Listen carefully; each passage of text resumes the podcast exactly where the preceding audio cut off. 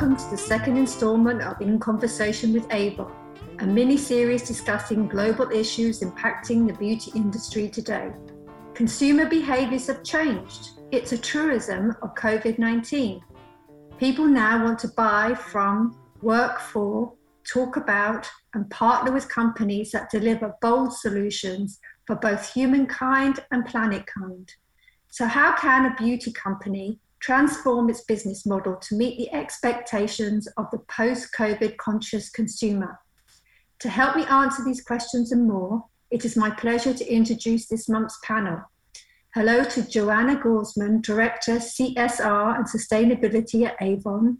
Hello to Claire Jost, CEO of Good Business. Amy Bourbeau, co founder of Seismic Consulting, and Natalie Deacon, President at Avon Foundation. Welcome, everybody. Hello. Hello. Hello. Hello. Joanna, let's start with you. What in 2021 are the key social drivers influencing the need for beauty companies to become sustainable? Um, it's a very good question because we've just come out of a very difficult year uh, where we saw COVID 19 really impacting on um, people's behavior, the way they work, the way they travel. Um, I think Natalie will speak probably later more about the emergence of um, problems in the house, like domestic violence that we needed to address, um, more poverty, people losing their jobs, having to be conscious of pricing of products. Um, we've also seen in the last year a lot of um, awareness um, for um, sustainability and climate change, not only with the young generation, but also with the baby boomers, older generation, very aware of the need to uh, reduce plastic pollution and um, air pollution. Um, we are also seeing a trend to embed more diversity and inclusion in our workforce and really uh, focus on supply chains in particular and the rights of employers um, employees in the supply chain. And so all these drivers are going to shape the way we do sustainability and do business in 2021 and for you claire at good business do you see this in your research Yes, we definitely do. Um, I think Joanna touched upon something that we're seeing becoming increasingly important, which is um, people's interest in what goes on in a company's supply chain. So it isn't just about the company's own footprint anymore. The supply chain is becoming increasingly important. I think for a company like Avon, that throws up some really interesting questions. It has such a focus on helping and supporting women, and we know that women have been disproportionately affected economically by COVID um, in terms of the effect on their income. Um, so finding ways to support women uh, working not just for Avon but also in the supply chain, I think is something that's going to be a really interesting opportunity for the business going forward. And uh, for you, Amy, at Seismic, how does that transfer into a B Corp certification?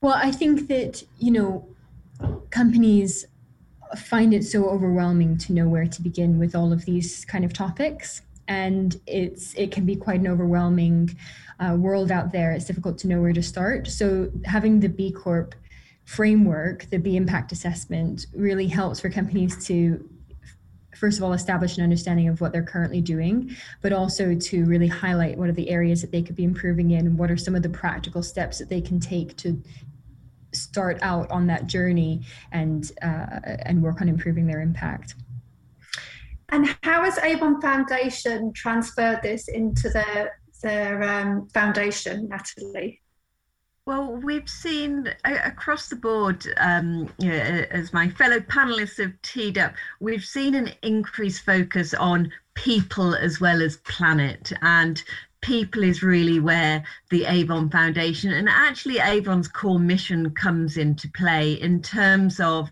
really driving positive social change. And I think that's one of the big changes we've seen over the last 12 months coming out of the pandemic. This increased focus on inclusion and tolerance um, and attention to humanity and, and humankind. So for us um, at Avon, in terms of focusing on how can we help to support women through our business, whether it's supporting female entrepreneurship, uh, helping the next generation of female scientists, for example.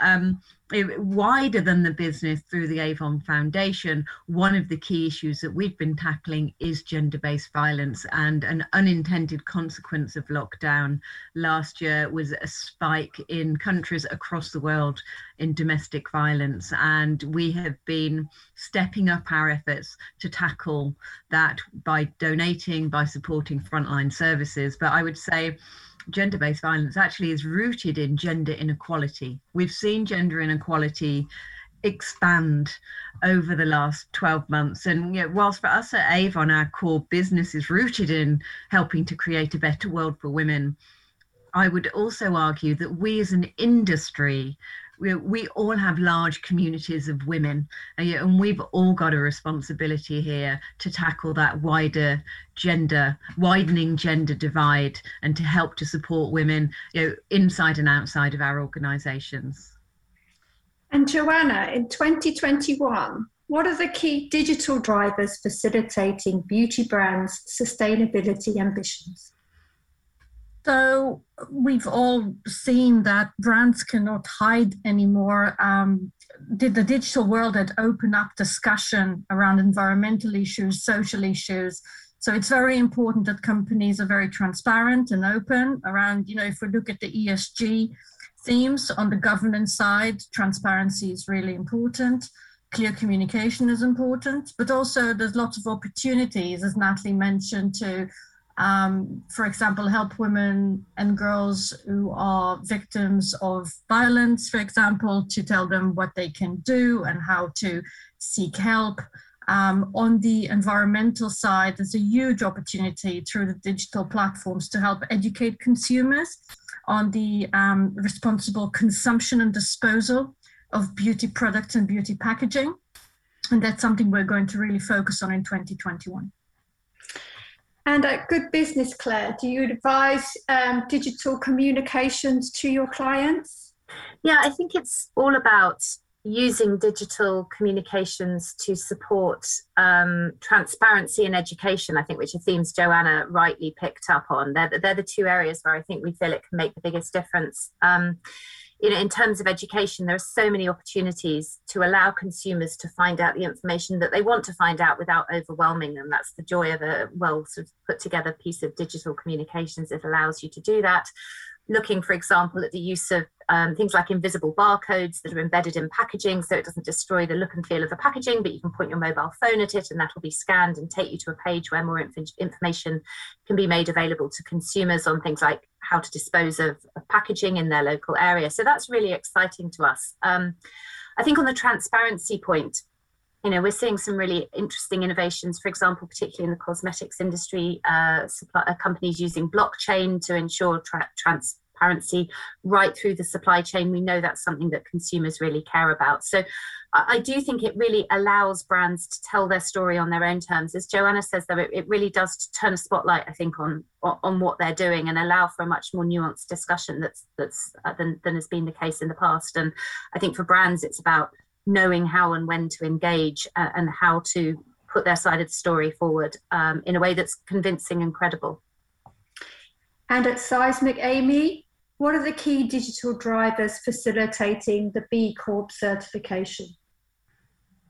Well, the whole um, the whole certification process is really built around the B impact assessment that I mentioned before, the, which is a digital platform. And I think what is so fantastic about the the BIA and other, you know, kind of tech platforms that we see out there as solutions for sustainability is the way that it makes it so accessible for people. So, you know, the BIA is a free online tool and there's all sorts of other more accessible tools out there for companies to use that really help them to understand their performance and they can, you know, calculate easily their greenhouse gas emissions or you know even blockchain technology which obviously supports the transparency that we've already highlighted is so important. So i think just really the the innovation that is occurring in this space and using tech for good um, is is really inspiring to see whether that be for you know smaller companies that need something accessible to know where to start or whether it be for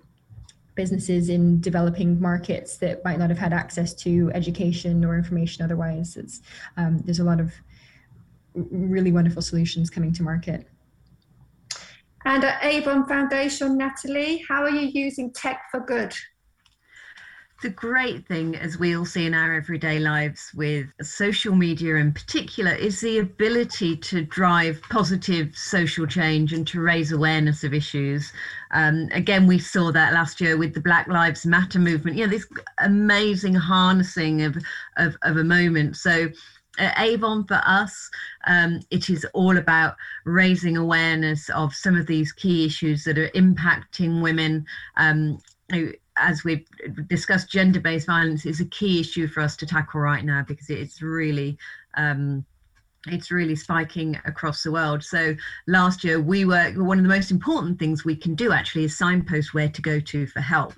Um, so through our Isolated Not Alone campaign last year, we created mass awareness. You know, we've got this amazing network of 5 million Avon representatives worldwide who are able to signpost clearly to their friends and their loved ones and their network where to go to for help. So that campaign had you know, huge reach, 200 million plus. And I think it's just a great example of how we can harness those digital drivers now to drive positive change.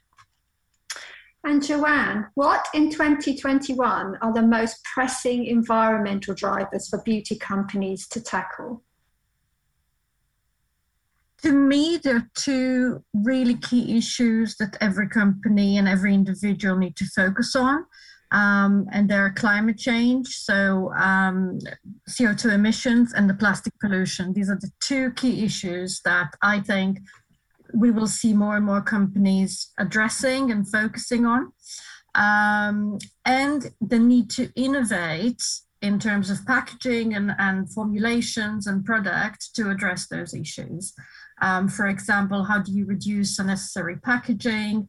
Um, what type of plastic you're using, using post-consumer recycled material, especially in plastics, producing less virgin plastic, um, and really trying to find out the overall footprint, um, emissions, a carbon footprint of the company uh, across all three scopes, so scopes one, two, and three, and reducing them in each of those buckets. We know that scope three in particular is not really measured in many companies at the moment, and it constitutes often more than 90% of the emissions of a company. Um, so we'll see more and more companies measuring their carbon footprint end to end and coming up with um, solutions of reductions up to 2050. And Claire, how do you help your clients at Good Business to measure um, their sustainability efforts? a large focus of our work is on the carbon impact, as Joanna rightly highlighted. I think the really interesting area, as she said, or, or the, the area that's that's much less well understood is, is scope three. So carbon emissions within scope three are anything that's not directly related to the business's own operational footprint. Um, and I think for a beauty company, that raises some really interesting questions. It's it's about how the consumer uses the product. If I turn on the shower to have a have a shower and wash my hair with Avon products, you know, the, the gas that I'm burning has a carbon impact. And what can beauty companies do to help me minimize my own personal carbon footprint? You know, you can have products that are um, multi-purpose that reduce the amount of packaging and so on. So one of the things we do with our clients is explore those kinds of innovations. Um, Joanna mentioned packaging as well, and some really interesting um, things that we're working on, looking um, particularly with food companies at things like um, food sachets made of seaweed that will just biodegrade. You can put them in your compost, or if you're that way inclined, you can even eat them. So those kinds of innovations that um, are really niche and specific at the moment, but that in in time I think will just come to be seen seen as mainstream and sta- and standard. Uh, the other area where we help our clients often is in understanding investor expectations, and I think that's really important um, in terms of where big mainstream investors are starting to focus, and there's a real expectation from them that the companies that they invest in will decarbonize their portfolio. So, helping our clients respond to those investor expectations is a real area of focus for us. So, it's coming from the consumer, but it's also coming from the investor, and that's making for a very powerful combination. And at Seismic, Amy? So we, uh, you know, at Seismic as well as as B Corp, which you know looks does a great job at helping businesses to look at their own environmental impact of you know within their facilities but also through their supply chain and within their products. Um, as well as b corp we are um, we're very focused on net zero which we believe you know b corp and net zero are the two kind of most powerful movements of our time that are really going to help businesses to genuinely take action on the issues that are the most pressing. Um, and so there's a and they're really complementary. There's a fantastic kind of community around both, especially um, in the kind of crossover between B Corps and Net Zero. So there's a wonderful climate collective, which is run by by B Lab and has thousands of companies who are involved and who have committed to um, to net zero. They produce uh, playbooks uh, on how to address a, the climate emergency, how your business can act, what you know, what does it mean for you to take meaningful action, uh, and it's it's it's really powerful. And at Avon Foundation, Natalie, um, Natura has just released uh, sustainable bonds and raised 1 billion US dollars uh, uh, because of that. How is that all impacting the business? Um, one of the amazing things for Avon about being part of the Natura and Co family is that we are part of a family of companies who genuinely want to be a force for good. You know, we always say we don't want to be the best beauty company in the world. We want to be the best beauty beauty company for the world. And um, you know, we've talked a little bit about customer pressure uh, for companies to be more sustainable. We've talked about ESG pressure, but there's also a movement coming pr- proactively from business itself. You know, this isn't about being dragged, horse being dragged to water. This is about the really crucial role that large organizations and communities of companies can play in making a positive difference to people and planet. Yep. And Joanne, what, if any, are the key governmental drivers aiding or abetting the beauty industry's green transformation? Um, I think we've all seen in the last few years more legislation being produced on EU level and individual country level uh, to help tackle the two pollutions I talked about earlier the um, CO2 emissions and plastic pollution. And so last week we were told that the UK government uh, put a target of 78% reduction of CO2 by 2035.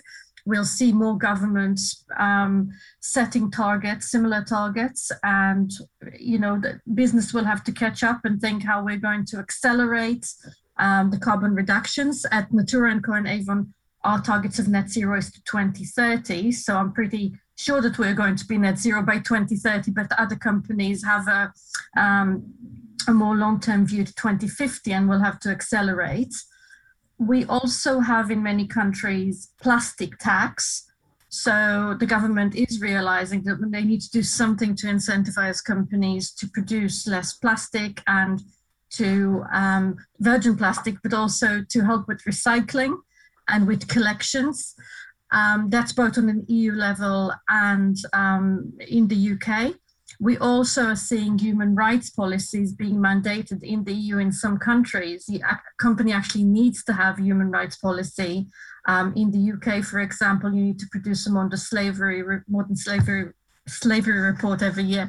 Um, and so this kind of legislation is really making sure everybody is doing the right thing and giving incentives. Sometimes it's a carrot, sometimes it's a stick, you know. Um, and uh, in, in the plastic tax case, for example, if you're not doing the right thing, you know, you're going to be hit with a large bill. So you'd rather invest in recycled plastic or reducing plastic to avoid that. Um, I think we'll see more legislation coming up. I think it's only the beginning, but governments definitely can do a lot. Another thing governments need to do and probably will do, but it's a bit more difficult, is um, investing in infrastructure for recycling and waste. We don't always have the right recycling facilities in many countries to dispose of hard to recycle beauty packaging, for example. Um, and lastly, we will see more focus on water. There's not enough focus on water um, consumption and use um, in use of the product and in production. Um, we do have a water target, reducing 5% water intensity by 2025, and we will see more companies setting similar targets in future. And uh, good business, Claire, is water the main concern? Uh, I think water's a really unexplored area, as, as Joanna says, and obviously so important to the beauty industry, both because it uses water, but also its products end up in water systems. And I think that um, you know, the focus on plastics that we've seen over the last couple of years was brought about in part by you know, the extraordinary impact that Blue Planet had. But I do think the sort of consequences of other things we put into the oceans are definitely coming down the track. I think oceans and, and water purity is a as a really underexplored area for regulation at the moment is going to become incredibly important. So from a beauty industry perspective, I absolutely um, agree that that's going to become absolutely front and center of the way people think about things. And any other government drivers for you? Um, I think there's going to be some interesting uh, sort of focus on on disclosures and the way you know looking at particularly in the UK, you know the, the gender um, pay gap reporting, for example, which which all companies over a certain size are required to disclose details of differences in in pay at different levels of seniority, has really caused organisations to think about these issues. So not just to put the information out there, but but but the, the fact you have to put the information out there sh- sh- shines a light on. Um, on what you're doing. So, to go back to what Natalie was talking about at the beginning in terms of that increased emphasis on diversity and inclusion, I, I think those kinds of requirements of a, on a business to report do do create positive change. Um, and I think as well, the other one that was quite interesting, I think, was the again in the UK last year, the um, Competition and Markets Authority indicating it was going to be cracking down on claims that products general products were eco-friendly is going to be a really interesting one for the beauty industry. Um, you know, it's such a it's such an overused term. Clean beauty has no real strong definition um, in law. So again, sort of forcing companies to be more transparent um, through tightening up rules around what can and can't be claimed, I think will both force businesses themselves to to improve, but also have that dual purpose of educating consumers about what it is that they're buying. And again, that's obviously government driven. Yeah. And at Seismic, Amy, how is government impacting the B Corp certification process? So uh, there's something kind of exciting happening here at the moment, which is that to be a B Corp, you um, have to commit to considering all stakeholders when acting on behalf of the business and not just shareholders. And actually, in the UK, B Lab UK is currently campaigning for a change to the law where they're amending one of the um, sections of the Companies Act to actually require that it's not just B Corps, but actually all companies that will need to consider all stakeholders and put people and planet alongside profit um, when acting on, on behalf of the company. And that is really exciting because it, it just empowers directors to make decisions, uh, you know, on behalf of things other than uh, just profit and kind of put, pulls away from this idea of shareholder primacy and and towards a more kind of considerate durable future for everybody. So i think um, it's going to be really exciting to see how it goes. There's um, a wonderful coalition of organizations who are supporting that and looking forward to seeing uh, hopefully the better business act be passed. And how would that support the avon foundation natalie well, we really welcome the increased focus on sustainability and the commitments that, that governments are making. It would be terrific if we could start to see um, more consistency in standards on reporting. And actually, uh, when it comes to the environmental side of things, there are more established metrics and um, and targets, it would be terrific if we could start to see more on the social change side as well, so that we're looking at people as well as the planet when it comes to triple bottom line reporting. And finally, Joanna, what should, could the sustainable beauty conversation look like in 12 months' time? I think it's going to be very much a continuation and an expansion of what we're talking about now and really taking it a step forward. So, if you look at our commitments to life, we are looking at net zero strategy, uh, diversity and inclusion, equality, human rights, and full circularity of products. And I think all of those are going to continue in the next 12 months. Uh, we are going to see more companies, as I said before, setting net zero goals that are sooner to 2050, which is the UN end date, uh, seeing that the UK government committed to 2035 with a really large uh, reduction targets. Um, this will incentivize especially UK companies to move forward on that. Uh, we will also see acceleration in full circularity, innovation in products, packaging, and formulations, move to more clean beauty, and really understanding the impact um, of formulations and the materials we use for packaging on the environment.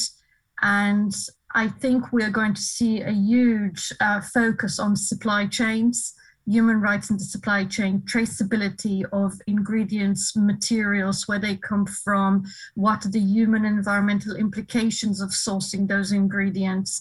So I'm seeing the beauty industry in the next 12 months really putting, um, also it has together, you know, we, we are part of a lot of uh, groups, um, industry groups who think together how to tackle those challenges. So it's not each company to their own. We really look at this as a community. And I think that's really fantastic from my perspective to see that we're not the only ones.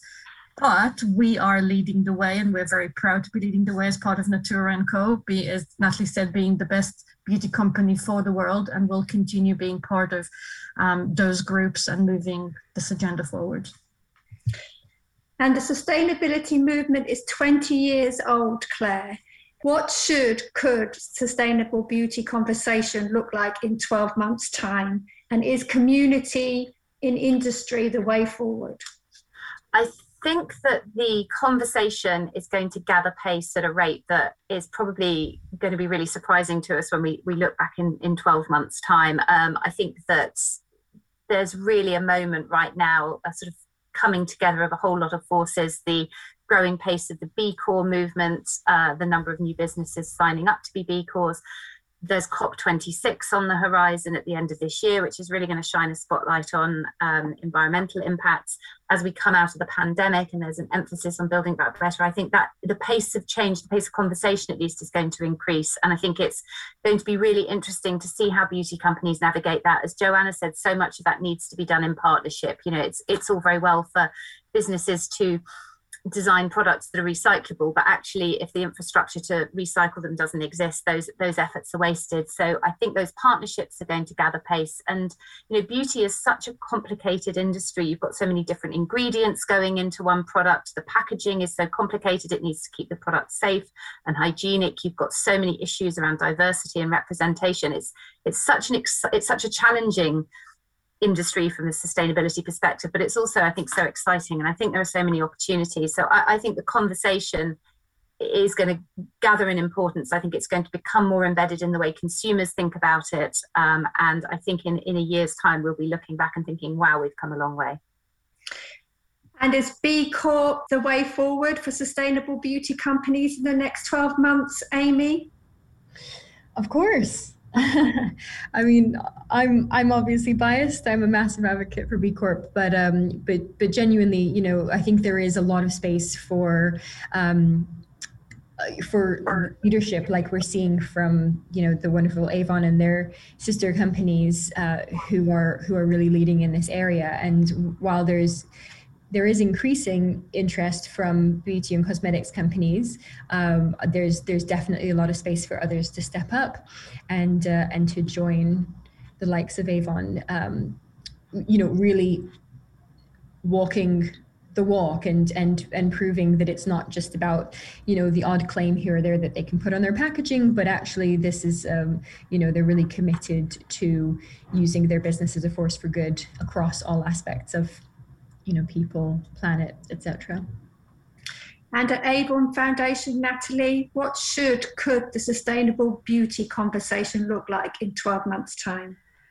I just think we have an amazing opportunity right now to start to harness our collective power as an industry more. We've got this amazing moment in time to, to rebuild better, to look at how we can not just innovate in packaging, um, product, and how we're running our factories but you know how can we really be more inclusive and democratic as an industry? How can we tackle inequalities yeah, particularly around gender inequalities um, you know which are, are, are such a close relationship to our industry? And how can some of the bigger organizations in this industry help to create collective action and broader action with all of those small and medium sized organizations, some of the niche companies that we see in beauty, the individual business owners. You know, at Avon, we're comprised of our Avon reps, our individual